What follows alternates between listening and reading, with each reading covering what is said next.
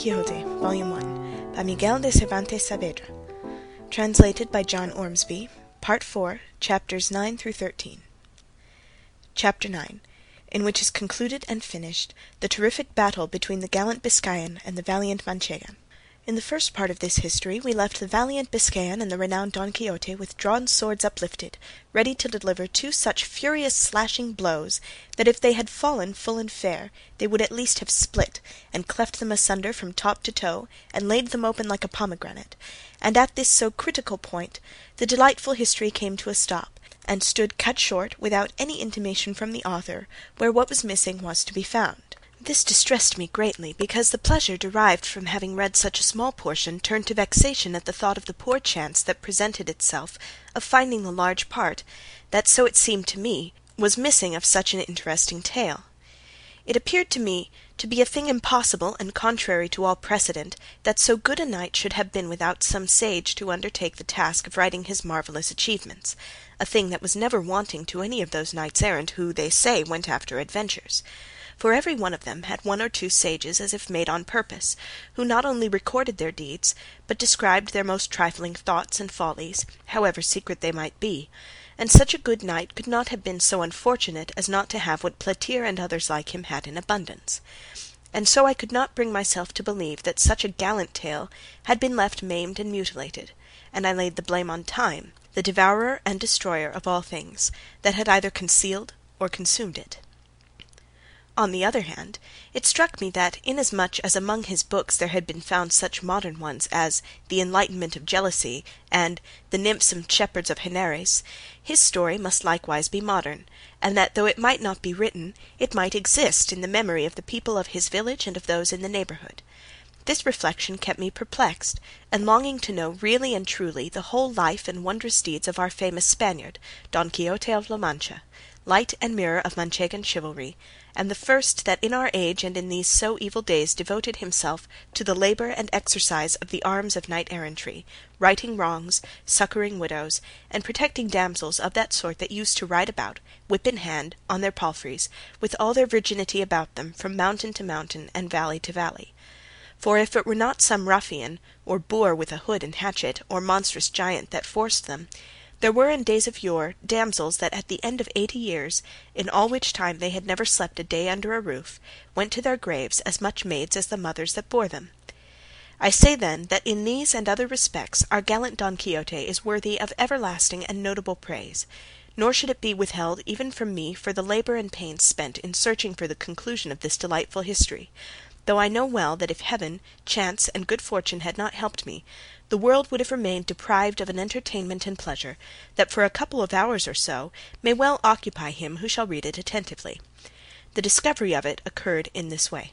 One day, as I was in the Alcana of Toledo, a boy came up to sell some pamphlets and old papers to a silk mercer, and as I am fond of reading even the very scraps of paper in the streets, led by this natural bent of mine I took up one of the pamphlets the boy had for sale, and saw that it was in characters which I recognized as Arabic. And as I was unable to read them though I could recognize them, I looked about to see if there were any Spanish speaking Morisco at hand to read them for me; nor was there any great difficulty in finding such an interpreter, for even had I sought one for an older and better language I should have found him. In short, chance provided me with one, who when I told him what I wanted and put the book in his hands, opened it in the middle, and after reading a little in it, began to laugh.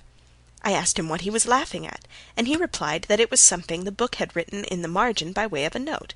I bade him tell it to me, and he, still laughing, said, "In the margin, as I told you, this is written: This Dulcinea del Toboso, so often mentioned in this history, had, they say, the best hand of any woman in all of La Mancha for salting pigs." When I heard Dulcinea del Toboso named, I was struck with surprise and amazement, for it occurred to me at once that these pamphlets contained the history of Don Quixote.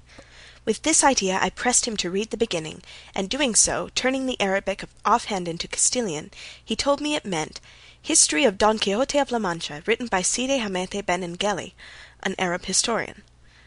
It required great caution to hide the joy I felt when the title of the book reached my ears, and snatching it from the silk mercer, I bought all the papers and pamphlets from the boy for half a real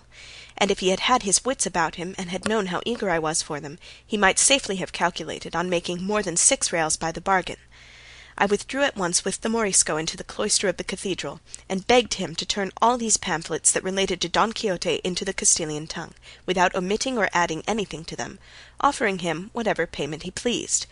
He was satisfied with two arrobas of raisins and two bushels of wheat, and promised to translate them faithfully and with all despatch; but to make the matter easier, and not to let such a precious find out of my hands, I took him to my house, where in little more than a month and a half he translated the whole just as it is set down here. In the first pamphlet the battle between Don Quixote and the Biscayan was drawn to the very life, they planted in the same attitude as the history describes, their swords raised, and the one protected by his buckler, the other by his cushion, and the Biscayan's mule so true to nature that it could be seen to be a hired one a bow shot off. The Biscayan had an inscription under his feet which said Don Sancho de Azpeitia, which no doubt must have been his name, and at the feet of Rocinante was another that said Don Quixote. Rocinante was marvellously portrayed, so long and thin, so lank and lean, with so much backbone, and so far gone in consumption, that he had showed plainly with what judgment and propriety the name of Rocinante had been bestowed upon him. Near him was Sancho Panza, holding the halter of his ass, at whose feet was another label that said Sancho Zancas and according to the picture he must have had a big belly, a short body, and long shanks, for which reason, no doubt, the names of Panza and Zancas were given to him, for by these two surnames the history several times calls him. Some other trifling particulars might be mentioned, but they are all of slight importance and have nothing to do with the true relation of the history, and no history can be bad so long as it is true. If against the present one any objection be raised on the score of its truth, it can only be that its author was an Arab, as lying is a very common propensity with those of that nation, though as they are such enemies of ours it is conceivable that there were omissions rather than additions made in the course of it; and this is my own opinion. For where he could and should give freedom to his pen in praise of so worthy a knight, he seems to me deliberately to pass it over in silence, which is ill done and worse contrived; for it is the business and duty of historians to be exact, truthful, and wholly free from passion; and neither interest nor fear, hatred nor love, should make them swerve from the path of truth, whose mother is history, rival of time, storehouse of deeds, witness for the past, example and counsel for the present, and warning for the future. In this I know will be found all that can be desired in the pleasantest, and if it be wanting in any good quality, I maintain it is the fault of its hound of an author, and not the fault of the subject. To be brief, its second part, according to the translation, began in this way. With trenchant swords upraised and poised on high, it seemed as though the two valiant and wrathful combatants stood threatening heaven and earth and hell, with such resolution and determination did they bear themselves. The fiery Biscayan was the first to strike a blow, which was delivered with such force and fury that had not the sword turned in its course, that single stroke would have sufficed to put an end to the bitter struggle and to all the adventures of our knight; but that good fortune which reserved him for greater things turned aside the sword of his adversary, so that although it smote him upon the left shoulder, it did him no more harm than to strip all that side of its armour, carrying away a great part of his helmet with half his ear all which with fearful ruin fell to the ground, leaving him in a sorry plight. Good God, who is there that could properly describe the rage that filled the heart of our Manchegan when he saw himself dealt with in this fashion? All that can be said is, it was such that he again raised himself in his stirrups, and grasping his sword more firmly with both hands, he came down upon the Biscayan with such fury, smiting him full over the cushion and over the head, that even so good a shield proving useless, as if a mountain had fallen on him, he began to bleed from his nose, mouth, and ears, reeling as if about to fall backwards from his mule, as no doubt he would have done had he not flung his arms about its neck. At the same time, however, he slipped his feet out of the stirrups and unclasped his arms, and the mule, taking fright at the terrible blow, made off across the plain, and with a few plunges flung its master to the ground. Don Quixote stood looking on very calmly, and when he saw him fall, leaped from his horse, and with great briskness ran to him, and presenting the point of his sword to his eyes, bade him surrender, or he would cut his head off. The Biscayan was so bewildered that he was unable to answer a word and it would have gone hard with him, so blind was Don Quixote, had not the ladies in the coach, who had hitherto been watching with earnest entreaties to grant them the great grace and favour of sparing their squire's life, to which Don Quixote replied with much gravity and dignity,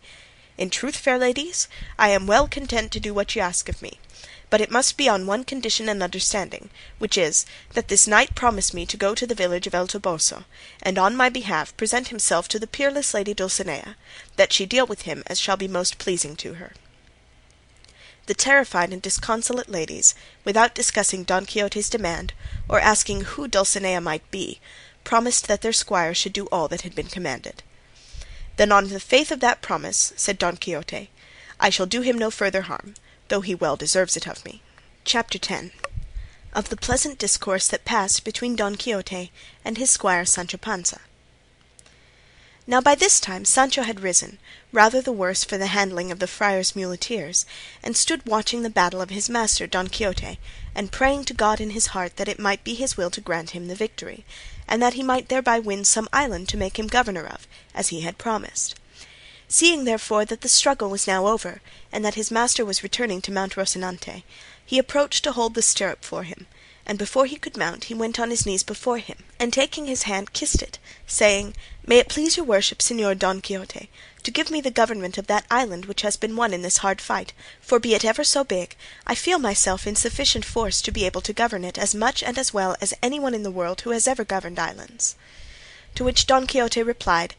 "Thou must take notice, brother Sancho, that this adventure and those like it are not adventures of islands, but of crossroads, in which nothing is got except a broken head or an ear the less. Have patience, for adventures will present themselves from which I may make you, not only a governor, but something more." Sancho gave him many thanks, and again kissing his hand and the skirt of his hauberk, helped him to mount Rocinante, and mounting his ass himself, proceeded to follow his master who at a brisk pace, without taking leave or saying anything further to the ladies belonging to the coach, turned into a wood that was hard by. Sancho followed him at his ass's best trot, but Rocinante stepped out, so that, seeing himself left behind, he was forced to call to his master to wait for him. Don Quixote did so, reining in Rocinante until his weary squire came up, who on reaching him said, "It seems to me, señor, it would be prudent in us to go and take refuge in some church, for seeing how mauled he with whom you fought has been left, it will be no wonder if they gave information of the affair to the Holy Brotherhood, and arrest us, and faith, if they do, before we come out of gaol we shall have to sweat for it." "Peace," said Don Quixote. "Where hast thou ever seen or heard that a knight errant has been arraigned before a court of justice, however many homicides he may have committed?" "I know nothing about homicides answered Sancho, nor in my life have had anything to do with one. I only know that the Holy Brotherhood looks after those who fight in the fields, and in that other matter I do not meddle." "Then thou needest have no uneasiness, my friend," said Don Quixote, "for I will deliver thee out of the hands of the Chaldeans, much more out of those of the Brotherhood. But tell me, as thou livest, hast thou seen a more valiant knight than I in all the known world? Hast thou read it in the history of any who has or had higher mettle in attack, more spirit in maintaining it, more dexterity in wounding, or skill in overthrowing?" "The truth is," said Sancho, "that I have never read any history, for I can neither read nor write. But what I will venture to bet is that a more daring master than your worship I have never served in all the days of my life, and God grant that this daring be not paid for where I have said. What I beg of your worship is to dress your wound, for a great deal of blood flows from that ear, and I have here some lint and a little white ointment in the alforjas." "All that might be well dispensed with," said Don Quixote, "if I had remembered to make a vial of the balsam of Fierabras, for time and medicine are saved by one single drop." "What vial and what balsam is that?" said Sancho Panza. "It is a balsam," answered Don Quixote, "the receipt of which I have in my memory, with which one need have no fear of death or dread dying of any wound; and so when I make it and give it to thee, thou hast nothing to do when in some battle thou seest they have cut me in half through the middle of the body, as is wont to happen frequently, but neatly and with great nicety, ere the blood congeal, to place that portion of the body which shall have fallen to the ground upon the other half which remains in the saddle, taking care to fit it on evenly and exactly. Then thou shalt give me to drink but two drops of the balsam I have mentioned, and thou shalt see me become sounder than an apple." "If that be so," said Panza, "I renounce henceforth the government of the promised island, and desire nothing more in payment of my many and faithful services than that your worship give me the receipt of this supreme liquor, for I am persuaded that it will be worth more than two reals an ounce anywhere, and I want no more to pass the rest of my life in ease and honour; but it remains to be told if it costs much to make it." "With less than three reals six quarts of it may be made," said Don Quixote. "Sinner that I am!" said Sancho, "why does your worship put off making it and teaching it to me?" "Peace, friend," answered Don Quixote; "greater secrets I mean to teach thee and greater favours to bestow upon thee; and for the present let us see to the dressing, for my ear pains me more than I could wish." Sancho took out some lint and ointment from the alforjas, but when Don Quixote came to see his helmet shattered he was like to lose his senses, and clapping his hand upon his sword and raising his eyes to heaven, he said, "I swear by the Creator of all things and the four Gospels in their fullest extent, to do as the great Marquis of Mantua did when he swore to avenge the death of his nephew Baldwin, and that was not to eat bread from a tablecloth, nor embrace his wife, and other points which though I cannot now call them to mind I here grant as expressed, until I take complete vengeance upon him who has committed such an offence against me." Hearing this, Sancho said to him, "Your worship should bear in mind, Señor Don Quixote, if the knight has done what was commanded him in going to present himself before my lady Dulcinea del Toboso, he will have done all that he was bound to do, and does not deserve further punishment until he commits some new offence." "Thou hast said well and hit the point," answered Don Quixote, "and so I recall the oath in so far as it relates to taking fresh vengeance on him, but I make and confirm it anew to lead the life I have said until such time as I take by force from some knight another helmet such as this and as good; and think not, Sancho, that I am raising smoke with straw in doing so, for I have one to imitate in this matter, since the very same thing to a hair happened in the case of Mambrino's helmet, which cost Sacripante so dear." "Señor," replied Sancho, "let your worship send all such oaths to the devil, for they are very pernicious to salvation and prejudicial to the conscience.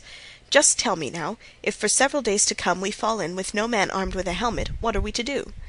Is the oath to be observed in spite of all the inconvenience and discomfort it will be to sleep in your clothes, and not to sleep in a house, and a thousand other mortifications contained in the oath of that old fool the Marquis of Mantua, whom your worship is now wanting to revive? Let your worship observe that there are no men in armour travelling on any of these roads, nothing but carriers and carters, who do not only not wear helmets, but perhaps have never heard of them all their lives." "Thou art wrong there," said Don Quixote, "for we shall not have been above two hours among these cross roads before we see more men in armour than came to Albraca to win the fair Angelica." "Enough," said Sancho; "so be it then, and God grant us success, and that the time for winning that island which is costing me so dear may soon come, and then let me die." "I have already told thee, Sancho," said Don Quixote, "not to give thyself any uneasiness on that score; for if an island should fail there is the kingdom of Denmark or of Sobradisa, which will fit thee as a ring fits the finger, and all the more that, being on terra firma, thou wilt all the better enjoy thyself. But let us leave that to its own time; see if thou hast anything for us to eat in those alforjas, because we must presently go in quest of some castle where we may lodge to night and make the balsam I told thee of; for I swear to thee by God this ear is giving me great pain." "I have here an onion and a little cheese and a few scraps of bread," said Sancho, "but they are not victuals fit for a valiant knight like your worship." "How little thou knowest about it!" answered Don Quixote. "I would have thee to know, Sancho, that it is the glory of knights errant to go without eating for a month, and even when they do eat, that it should be of what first comes to hand; and this would have been clear to thee had thou read as many histories as I have, for though they are very many, among them all I have found no mention made of knights errant eating unless by accident or at some sumptuous banquets prepared for them, and the rest of the time they passed in dalliance. And though it is plain they could not do without eating and performing all the other natural functions, because in fact they were men like ourselves, it is plain too that, wandering as they did the most part of their lives through woods and wilds without a cook, their most usual fare would be rustic viands such as those thou now offer me; so that, friend Sancho, let not that distress thee which pleases me, and do not seek to make a new world or pervert knight errantry." "Pardon me, your worship," said Sancho, "for as I cannot read or write, as I said just now, I neither know nor comprehend the rules of the profession of chivalry; henceforward I will stock the alforjas with every kind of dry fruit for your worship, as you are a knight; as for myself, as I am not one, I will furnish them with poultry and other things more substantial." "I do not say, Sancho," replied Don Quixote, "that it is imperative on knights errant not to eat anything else but the fruits thou speakest of, only that their more usual diet must be these, and certain herbs they found in the fields which they knew and I know too." "A good thing it is," answered Sancho, "to know these herbs, for to my thinking it will be needful some day to put that knowledge into practice." And here taking out what he said he had brought, the pair made their repast peaceably and sociably. But anxious to find quarters for the night, they with all dispatch made an end of their poor dry fare, mounted at once, and made haste to reach some habitation before night set in; but daylight and the hope of succeeding in their object failed them close by the huts of some goatherds, so they determined to pass the night there; and it was as much to Sancho's discontent not to have reached a house, as it was to his master's satisfaction to sleep under the open heaven, for he fancied that each time this happened to him he performed an act of ownership that helped to prove his chivalry. CHAPTER XI. What befell Don Quixote with certain goatherds He was cordially welcomed by the goatherds, and Sancho, having as best as he could put up Rocinante and the ass, drew toward the fragrance that came from some pieces of salted goat simmering in a pot on the fire, and though he would have liked at once to try if they were ready to be transferred from the pot to the stomach, he refrained from doing so as the goatherds removed them from the fire, and laying sheepskins on the ground, quickly spread their rude table, and with signs of hearty goodwill invited them both to share what they had. Round the skins six of the men belonging to the fold seated themselves, having first with rough politeness pressed Don Quixote to take a seat upon a trough, which they placed for him upside down. Don Quixote seated himself, and Sancho Panza remained standing to serve the cup, which was made of horn. Seeing him standing, his master said to him, "That thou mayest see, Sancho, the good that knight errantry contains in itself, and how those who fill any office in it are on the high road to be speedily honoured and esteemed by the world, I desire that thou seat thyself here at my side and in the company of these worthy people, and that thou be one with me who am thy master and natural lord, and that thou eat from my plate and drink from whatever I drink from; for the same may be said of knight errantry as of love, that it levels all." "Great thanks," said Sancho, "but I may tell your worship that provided I have enough to eat, I can eat it as well or better standing, and by myself, than seated alongside an emperor. And indeed, if the truth is to be told, what I eat in my corner without form or fuss has much more relish for me, even though it be bread and onions, than the turkeys of those other tables where I am forced to chew slowly, drink little, wipe my mouth every minute, and cannot sneeze or cough if I want, or do other things that are the privileges of liberty and solitude. So, señor, as for those honours which your worship would put upon me as a servant and follower of knight errantry, exchange them for other things which may be of more use and advantage to me; for these, though I fully acknowledge them as received, I renounce from this moment to the end of the world." "For all that," said Don Quixote, "thou must seat thyself, because him who humbleth himself God exalteth;" and seizing him by the arm he forced him to sit down beside himself. The goatherds did not understand this jargon about squires and knights errant, and all they did was to eat in silence and stare at their guests, who with great elegance and appetite were stowing away pieces as big as one's fist.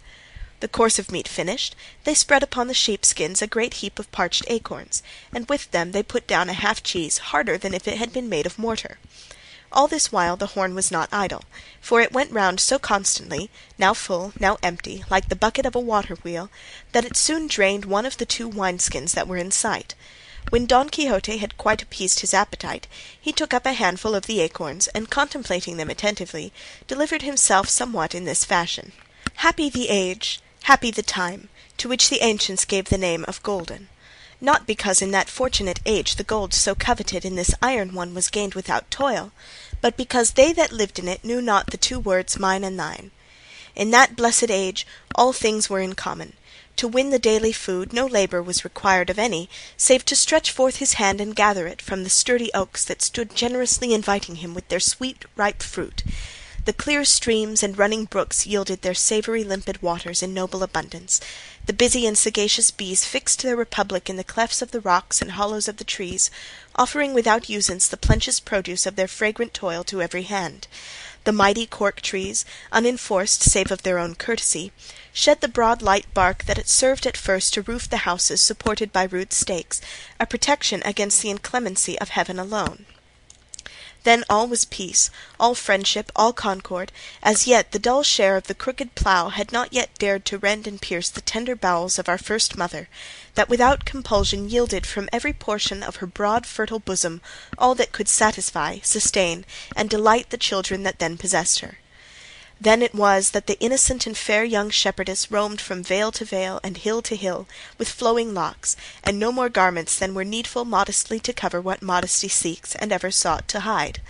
nor were their ornaments like those in use to day, set off by Tyrian purple, and silk tortured in endless fashions, but the wreathed leaves of the green dock and ivy, wherewith they went as bravely and becomingly decked as our court dames with all the rare and far fetched artifices that idle curiosity has taught them. Then the love thoughts of the heart clothed themselves simply and naturally as the heart conceived them, nor sought to commend themselves by forced and rambling verbiage. Fraud, deceit, or malice had then not yet mingled with truth and sincerity.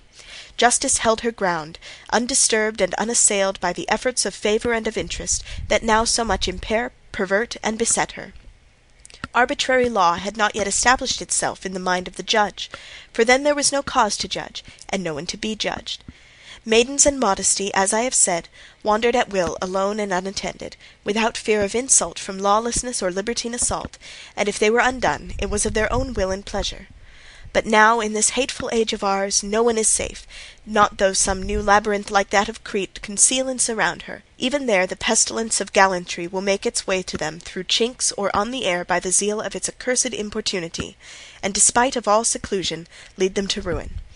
In defence of these, as time advanced and wickedness increased, the order of knights errant was instituted, to defend maidens, to protect widows, and to succour the orphans and the needy. To this order I belong, brother goatherds, to whom I return thanks for the hospitality, and kindly welcome ye offer me and my squire.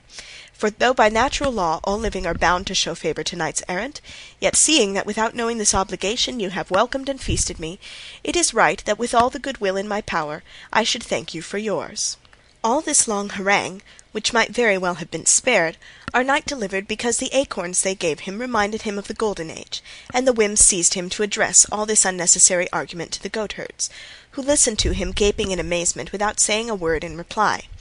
Sancho likewise held his peace and ate acorns, and paid repeated visits to the second wineskin, which they had hung up on a cork tree to keep the wine cool. Don Quixote was longer in talking than the supper in finishing, at the end of which one of the goatherds said, "That your worship, señor knight errant, may say with more truth that we show you hospitality with ready good will, we will give you amusement and pleasure by making one of our comrades sing. He will be here before long, and he is a very intelligent youth and deep in love, and what is more, he can read and write and play on the rebeck to perfection." The goatherd had hardly done speaking when the notes of the rebeck reached their ears and shortly after the player came up, a very good looking young man of about two and twenty. His comrades asked him if he had supped, and on his replying that he had, he who had already made the offer said to him, "In that case, Antonio, thou mayst as well do us the pleasure of singing a little, that the gentleman, our guest, may see that even in the mountains and woods there are musicians. We have told him of thy accomplishments, and we want thee to show them and prove that we say true. So as thou livest, pray sit down and sing that ballad about thy love that thy uncle the prebendary made thee, and that was so much liked in the town." "With all my heart," said the young man, and without waiting for more pressing he seated himself on the trunk of a felled oak, and tuning his rebeck, presently began to sing these words: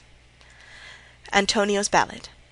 Thou dost love me well, Olalla, Well I know it, even though Love's mute tongues, thine eyes, have never, by thy glances, told me so.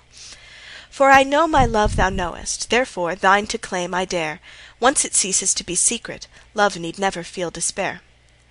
True it is, Olalla, sometimes thou hast all too plainly shown That thy heart is brass in hardness, and thy snowy bosom stone; Yet for all that, in thy coyness and thy fickle fits between, Hope is there, at least the border of her garment may be seen. Lures to faith are they, those glimpses, and to faith in thee I hold; Kindness cannot make it stronger, coldness cannot make it cold. If it be that love is gentle, in thy gentleness I see Something holding out assurance to the hopes of winning thee. If it be that in devotion lies a power hearts to move, That which every day I show thee helpful to my suit should prove. Many a time thou must have noticed, if to notice thou dost care, How I go about on Monday, dressed in all my Sunday wear. Love's eyes love to look on brightness, love loves what is gaily dressed; Sunday, Monday, all I care is thou shouldst see me in my best. No account I make of dances, or of strains that please thee so, Keeping thee awake from midnight till the cocks began to crow or of how I roundly swore it that there's none so fair as thou; True it is, but as I said it, by the girls I'm hated now. For Teresa of the hillside at my praise of thee was sore; Said, "You think you love an angel; it's a monkey you adore." Caught by all her glittering trinkets, and her borrowed braids of hair, And a host of made up beauties that would Love himself ensnare. 'Twas a lie, and so I told her, and her cousin at the word Gave me his defiance for it, and what followed thou hast heard. Mine is no high flown affection, mine no passion par amours, As they call it; what I offer is an honest love and pure. Cunning cords the holy church has, cords of softest silk they be; Put thy neck beneath the yoke, dear, mine will follow, thou wilt see. Else, and once for all I swear it, by a saint of most renown, If I ever quit the mountains, 'twill be in a friar's gown. Here the goatherd brought his song to an end, and though Don Quixote entreated him to sing more, Sancho had no mind that way, being more inclined for sleep than for listening to songs; so said he to his master, "Your worship will do well to settle at once where you mean to pass the night, for the labour these good men are at all day does not allow them to spend the night in singing." "I understand thee, Sancho," replied Don Quixote; "I perceive clearly that those visits to the wine skin demand compensation in sleep rather than in music." "It's sweet to us all, blessed be God!" said Sancho. "I do not deny it," replied Don Quixote; "but settle thyself while thou wilt. Those of my calling are more becomingly employed in watching than in sleeping; still it would be as well if thou wert to dress this ear for me again, for it is giving me more pain than it need." Sancho did as he bade him, but one of the goatherds, seeing the wound, told him not to be uneasy, as he would apply a remedy with which it would soon be healed; and gathering some leaves of rosemary, of which there was a great quantity there, he chewed them and mixed them with a little salt, and applying them to the ear he secured them firmly with a bandage, assuring him that no other treatment would be required; and so it proved. CHAPTER XII. Of what a goatherd related to those with Don Quixote. Just then another young man one of those who fetched their provisions from the village, came up and said, "Do you know what is going on in the village, comrades?" "How could we know it?" replied one of them. "Well, then, you must know," continued the young man, "this morning that the famous student shepherd called Chrysostom died, and it is rumoured that he died of love for that devil of a village girl, the daughter of Guillermo the Rich, she that wanders about the wolds here in the dress of a shepherdess." "Do you mean Marcela?" said one. "Her I mean," answered the goatherd; "and the best of it is, he has directed in his will that he is to be buried in the fields like a Moor, and at the foot of the rock where the cork tree spring is, because, as the story goes, and they say he himself said so, that was the place where he first saw her; and he has also left other directions which the clergy of the village say should not and must not be obeyed, because they savour of paganism. To all which his great friend Ambrosio the student, he who like him also went about dressed as a shepherd, replies that everything must be done without any omission according to the directions left by Chrysostom, and about this the village is all in commotion. However, report says that after all what Ambrosio and all the shepherds his friends desire will be done, and to morrow they are coming to bury him with great ceremony where I said. I am sure it will be something worth seeing; at least I will not fail to go and see it, even if I know I should not return to the village to morrow." "We will do the same," answered the goatherds, "and cast lots to see who must stay to mind the goats of all." "Thou sayest well, Pedro," said one, "though there will be no need of taking that trouble, for I will stay behind for all; and don't suppose it is virtue or want of curiosity in me; it is the splinter that ran into my foot the other day that will not let me walk." "For all that we thank thee," answered Pedro. Don Quixote asked Pedro to tell him who the dead man was, and who the shepherdess; to which Pedro replied that all he knew was that the dead man was a wealthy gentleman belonging to a village in those mountains, who had been a student at Salamanca for many years, at the end of which he returned to his village with the reputation of being very learned and deeply read. Above all, they said, he was learned in the science of the stars, and of what went on yonder in the heavens and the sun and the moon, for he told us of the crise of the sun and the moon to the exact time.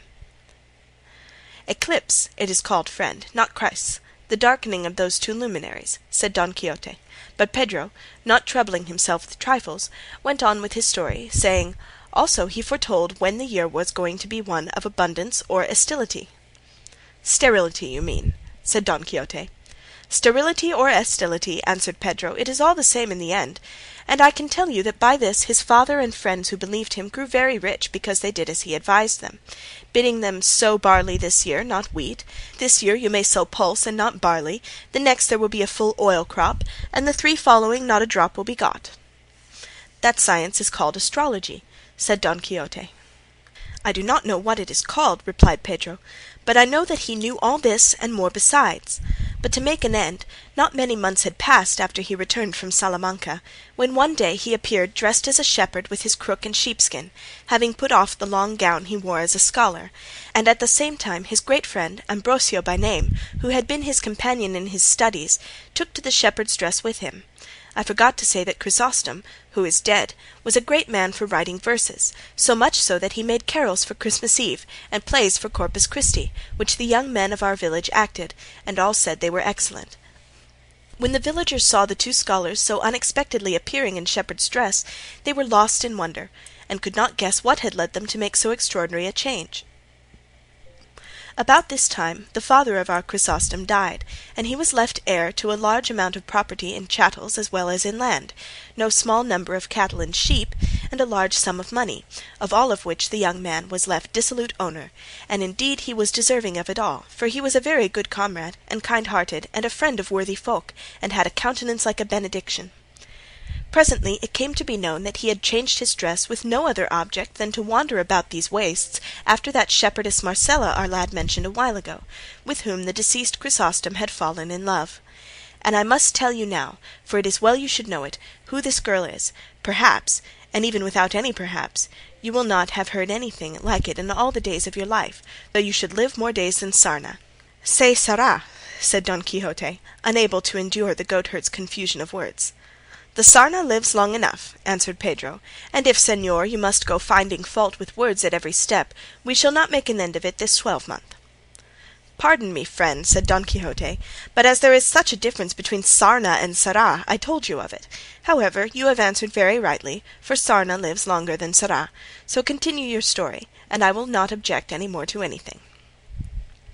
"I will say then, my dear sir," said the goatherd, "that in our village there was a farmer even richer than the father of Chrysostom, who was named Guillermo, and upon whom God bestowed, over and above great wealth, a daughter at whose birth her mother died, the most respected woman there was in this neighbourhood; I fancy I can see her now with that countenance which had the sun on one side and the moon on the other, and moreover active, and kind to the poor, for which I trust that at the present moment her soul is in bliss with God in the other world. Her husband Guillermo died of grief at the death of so good a wife, leaving his daughter Marcela, a child and rich, to the care of an uncle of hers, a priest and prebendary in our village. The girl grew up with such beauty that it reminded us of her mother's, which was very great, and yet it was thought that the daughter would exceed it, and so when she reached the age of fourteen to fifteen years old, nobody beheld her but blessed God that he had made her so beautiful, and the greater number were in love with her past redemption.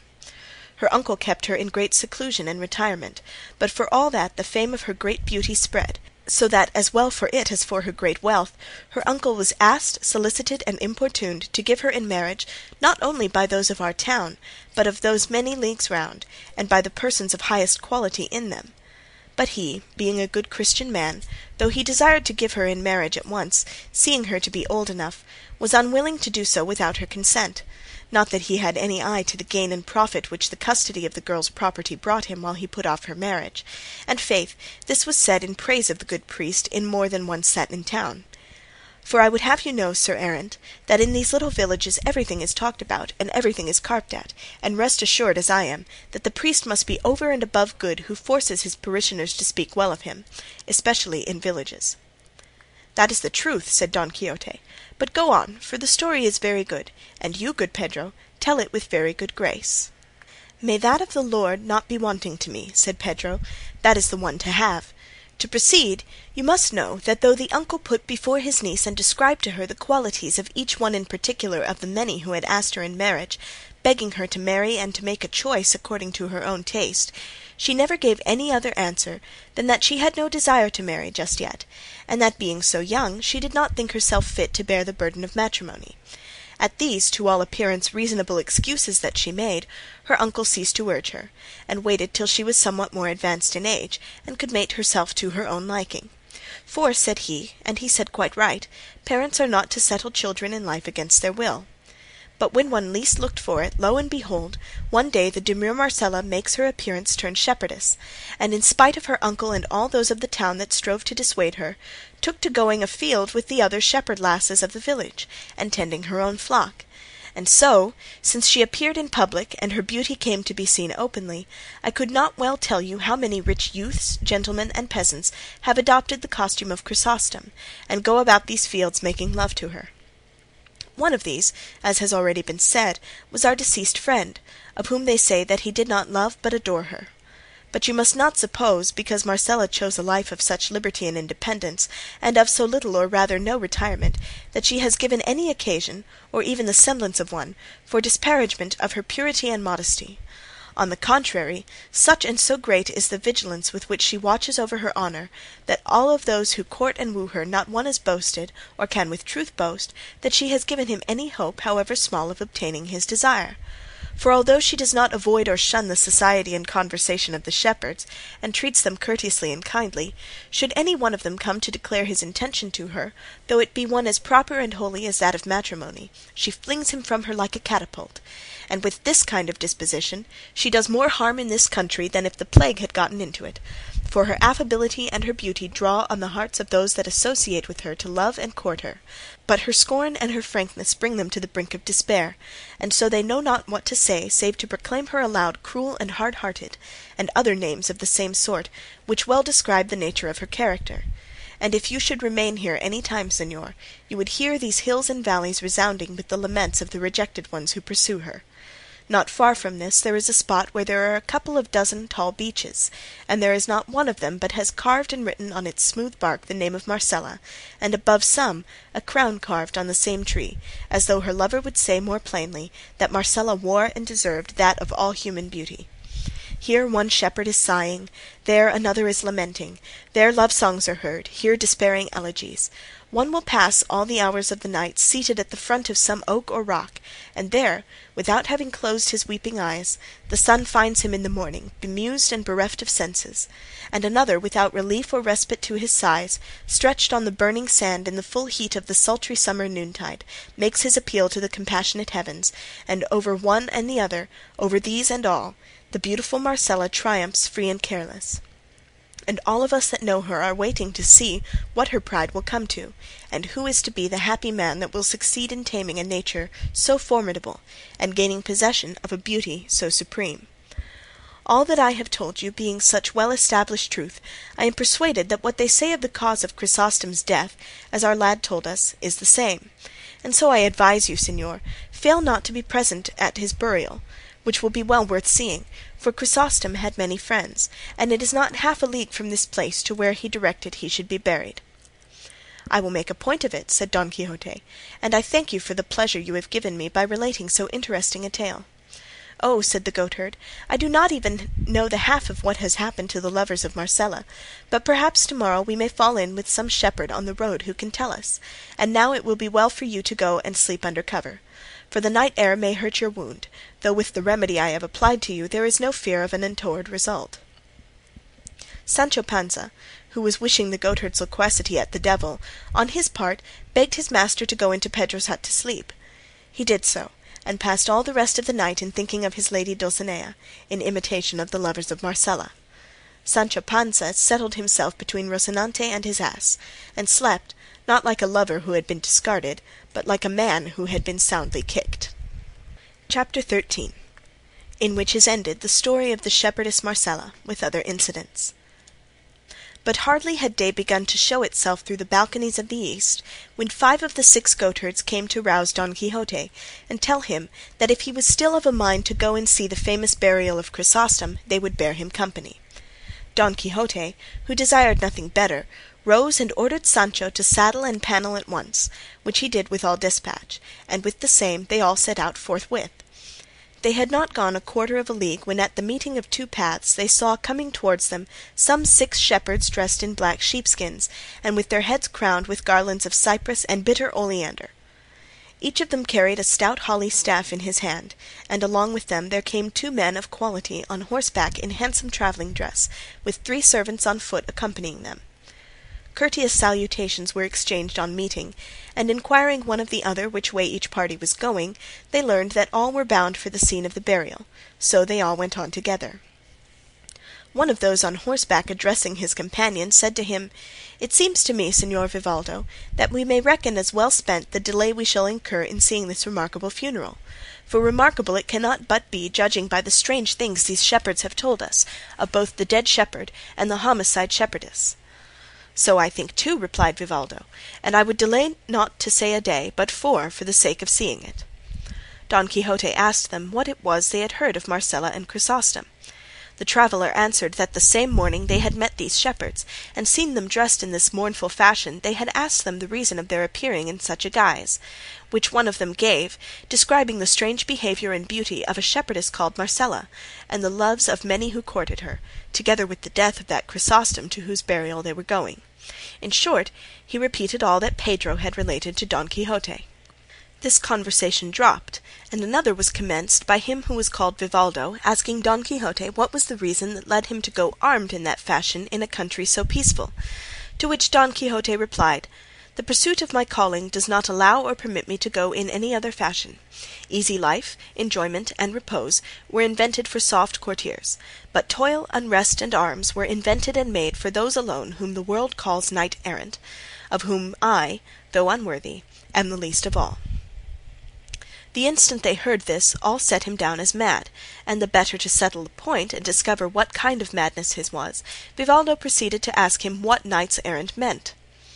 "Have not your worships," replied Don Quixote, "read the annals and histories of England, in which are recorded the famous deeds of King Arthur, whom we, in our proper Castilian, invariably call King Artus? With regard to whom it is an ancient tradition, and commonly received all over that kingdom of Great Britain, that this king did not die, but was changed by magic art into a raven, and that in process of time he is to return to reign and recover his kingdom and sceptre, for which reason it cannot be proved that from that time to this any Englishman ever killed a raven? Well, then, in the time of this good king that famous order of chivalry of the Knights of the Round Table was instituted, and the amour of Don Launcelot of the Lake with the Queen Guinevere occurred, precisely as there is related, the go between and confidant therein being the highly honourable Dame Quintanona, whence came that ballad so well known and widely spread in our Spain, O never surely was there knight so served by hand of dame, As served was he Sir Launcelot hight when he from Britain came with all the sweet and delectable course of his achievements in love and war. Handed down from that time, then, this order of chivalry went on extending and spreading itself over many and various parts of the world, and in it, famous and renowned for their deeds, were the mighty Amadis of Gaul with all his sons and descendants to the fifth generation, and the valiant Felix Felixmarte of Hircania, and the never sufficiently praised Tirante el Blanco; and in our own days almost we have seen and heard and talked with the invincible knight Don Belianis of Greece. This, then, sirs, is to be a knight errant, and what I have spoken of is the order of his chivalry, of which, as I have already said, I, though a sinner, have made profession, and what the aforesaid knights professed that same I do profess, and so I go through these solitudes and wilds seeking adventures, resolved in soul to oppose my arm and person to the most perilous that fortune may offer me, in aid of the weak and needy. By these words of his the travellers were able to satisfy themselves of Don Quixote's being out of his senses, and of the form of madness that overmastered him, at which they felt the same astonishment that all felt on first becoming acquainted with it; and Vivaldo, who was a person of great shrewdness and of a lively temperament, in order to beguile the short journey which they said was required to reach the mountain, the scene of the burial, sought to give him an opportunity of going on with his absurdities.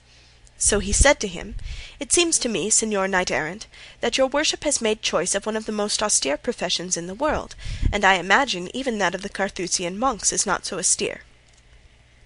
"As austere it may perhaps be," replied our Don Quixote, "but so necessary for the world I am very much inclined to doubt; for if the truth is to be told, the soldier who executes what his captain orders does no less than the captain himself who gives the order. My meaning is, that churchmen in peace and quiet pray to heaven for the welfare of the world, but we soldiers and knights carry into effect what they pray for, defending it with the might of our arms and the edge of our swords, not under shelter but in the open air, a target for the intolerable rays of the sun in summer and the piercing frosts of winter. Thus are we God's ministers on earth, and the arms by which his justice is done therein and as the business of war and all that relates and belongs to it cannot be conducted without exceeding great sweat, toil, and exertion, it follows that those who make it their profession have undoubtedly more labour than those who in tranquil peace and quiet are engaged in praying to God to help the weak. I do not mean to say, nor does it enter into my thoughts, that the knights errant calling is as good as that of the monk in his cell.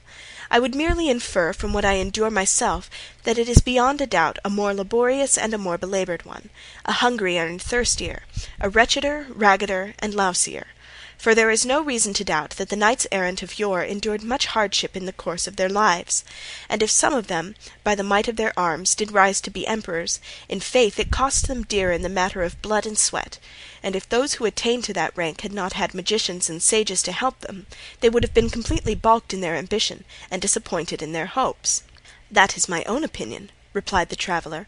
But one thing among many others seems to me very wrong in knights errant, and that is that when they find themselves about to engage in some mighty and perilous adventure in which there is manifest danger of losing their lives, they never at the moment of engaging in it think of commending themselves to God, as is the duty of every good Christian in like peril; instead of which they commend themselves to their ladies with as much devotion as if they were their gods, a thing which seems to me to savour somewhat of heathenism. "Sir," answered Don Quixote, "that cannot on any account be admitted, and the knight errant would be disgraced who acted otherwise; for it is usual and customary in knight errantry that the knight errant, who on engaging in any great feat of arms has his lady before him, should turn his eyes toward her softly and lovingly, as though with them entreating her to favour and protect him in the hazardous venture he is about to undertake and even though no one hear him, he is bound to say certain words between his teeth, commending himself to her with all his heart, and of this we have innumerable instances in the histories; nor is it to be supposed from this that they are to omit commending themselves to God, for there will be time and opportunity for doing so while they are engaged in their task." "For all that," answered the traveller, "I feel some doubt still because often I have read how words will arise between two knights errant, and from one thing to another it comes about that their anger kindles, and they wheel their horses round and take a good stretch of field, and then without any more ado at the top of their speed they come to the charge, and in mid career they are wont to commend themselves to their ladies; and what commonly comes of the encounter is that one falls over the haunches of his horse pierced through and through by his antagonist's lance, and for the other it is only by holding on to the mane of his horse that he can help falling to the ground ground; but I know not how the dead man had time to commend himself to God in the course of such rapid work as this; it would have been better if those words which he spent in commending himself to his lady, in the midst of his career, had been devoted to his duty and obligation as a Christian. Moreover, it is my belief that all knights errant have not ladies to commend themselves to, for they are not all in love."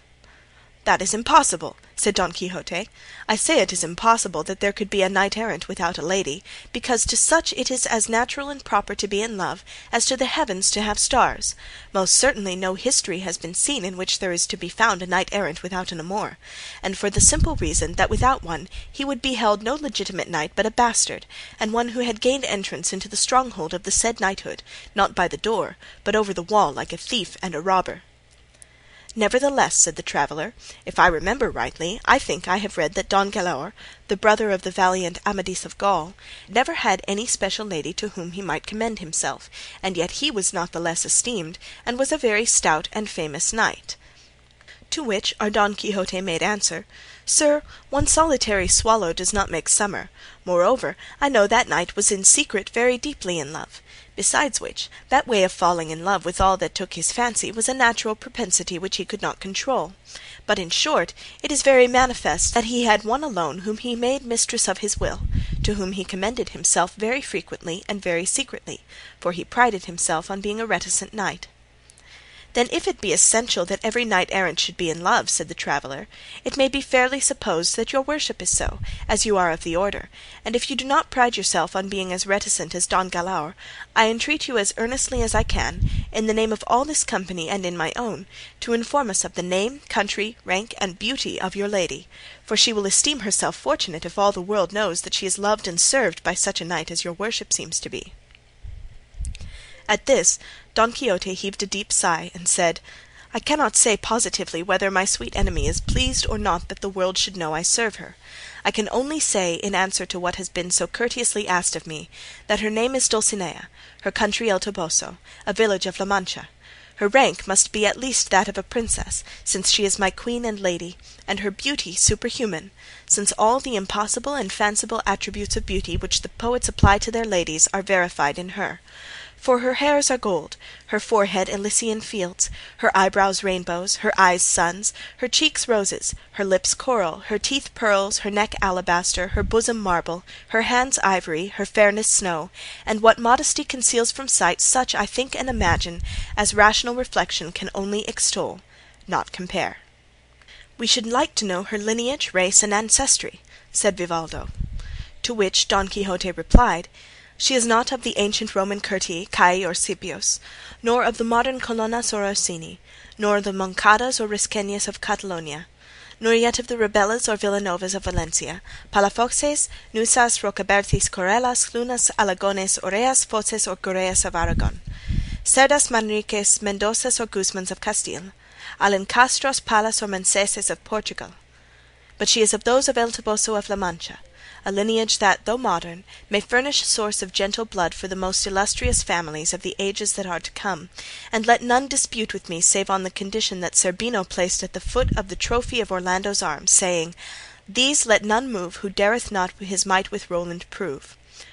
Although mine is of the Cachopins of Laredo," said the traveller, "I will not venture to compare it with that of El Toboso of La Mancha, though to tell the truth no such surname has until now ever reached my ears."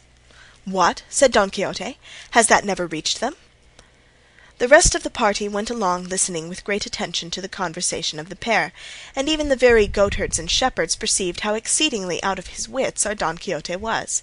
Sancho Panza alone thought that what his master said was the truth, knowing who he was and having known him from his birth; and all that he felt any difficulty in believing was that about the fair Dulcinea del Toboso, because neither any such name nor any such princess had ever come to his knowledge, though he lived so close to El Toboso. They were going along conversing in this way, when they saw descending a gap between two high mountains some twenty shepherds, all clad in sheepskins of black wool, and crowned with garlands which, as afterwards appeared, were some of them of yew, some of cypress. Six of the number were carrying a bier covered with a great variety of flowers and branches; on seeing which one of the goatherds said, "Those who come there are the bearers of Chrysostom's body, and the foot of that mountain is the place where he ordered them to bury him." They therefore made haste to reach the spot, and did so by the time those who came had laid the bier upon the ground, and four of them with sharp pickaxes were digging a grave by the side of a hard rock. They greeted each other courteously, and then Don Quixote and those who accompanied him turned to examine the bier, and on it, covered with flowers, they saw a dead body in the dress of a shepherd, to all appearance of one thirty years of age, and showing even in death that in life he had been of comely features and gallant bearing. Around him, on the bier itself, were laid some books, and several papers open and folded; and those who were looking on, as well as those who were opening the grave and all the others who were there, preserved a strange silence, until one of those who had borne the body said to another, "Observe carefully, Ambrosio, if this is the place Chrysostom spoke of, since you are anxious that what he directed in his will should be so strictly complied with." "This is the place," answered Ambrosio, "for in it many a time did my poor friend tell me the story of his hard fortune. Here it was, he told me, that for the first time he saw the mortal enemy of the human race, and here too, for the first time, he declared to her his passion, as honourable as it was devoted; and here it was that at last Marcela ended by scorning and rejecting him, so as to bring the tragedy of his wretched life to a close. Here, in memory of misfortunes so great, he desired to be laid in the bowels of eternal oblivion. Then turning to Don Quixote and the travellers, he went on to say, "That body, sirs, on which you are looking with compassionate eyes, was the abode of a soul on which heaven bestowed a vast share of its riches.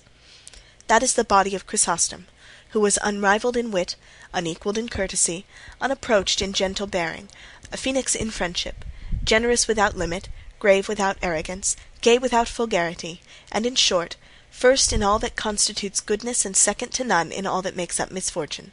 He loved deeply, he was hated; he adored, he was scorned; he wooed a wild beast, he pleaded with marble, he pursued the wind, he cried to the wilderness, he served ingratitude, and for reward was made the prey of death in the mid course of life, cut short by a shepherdess whom he sought to immortalise in the memory of man, as these papers which you see could fully prove, had he not commanded me to consign them to the fire after having consigned his body to the earth."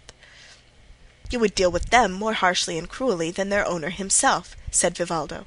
"for it is neither right nor proper to do the will of one who enjoins what is wholly unreasonable. It would not have been reasonable in Augustus Caesar had he permitted the directions left by the divine Mantuan in his will to be carried into effect. So that, Señor Ambrosio, while you consign your friend's body to the earth, you should not consign his writings to oblivion; for if he gave the order in bitterness of heart, it is not right that you should irrationally obey it. On the contrary, by granting life to these papers, let the cruelty of Marcela live forever, to serve as a warning in ages to come to all men who shun and avoid falling into like a danger. Or I and all of us who have come here know already the story of this your love stricken and heart broken friend, and we know too your friendship, and the cause of his death, and the directions he gave at the close of his life; from which sad story may be gathered how great was the cruelty of Marcela, the love of Chrysostom, and the loyalty of your friendship, together with the end awaiting those who pursue rashly the path that insane passion opens to their eyes. Last night we learned of the death of Chrysostom, and that he was to be buried here and out of curiosity and pity we left our direct road, and resolved to come and see with our eyes that which when heard of had so moved our compassion; and in consideration of that compassion and our desire to prove it if we might by condolence, we beg of you, excellent Ambrosio, or at least I on my own account entreat you, that instead of burning these papers you allow me to carry away some of them." And without waiting for the shepherd's answer, he stretched out his hand and took up some of those that were nearest to him; seeing which Ambrosio said. Out of courtesy, señor, I will grant your request as to those you have taken, but it is idle to expect me to abstain from burning the remainder." Vivaldo, who was eager to see what the papers contained, opened one of them at once, and saw that its title was "Lay of Despair." Ambrosio hearing it said, "That is the last paper the unhappy man wrote, and that you may see, señor, to what an end his misfortunes brought him; read it so that you may be heard for you will have time enough for that while we are waiting for the grave to be dug." "I will do so very willingly," said Vivaldo; and as all the bystanders were equally eager they gathered around him, and he, reading in a loud voice, found that it ran as follows.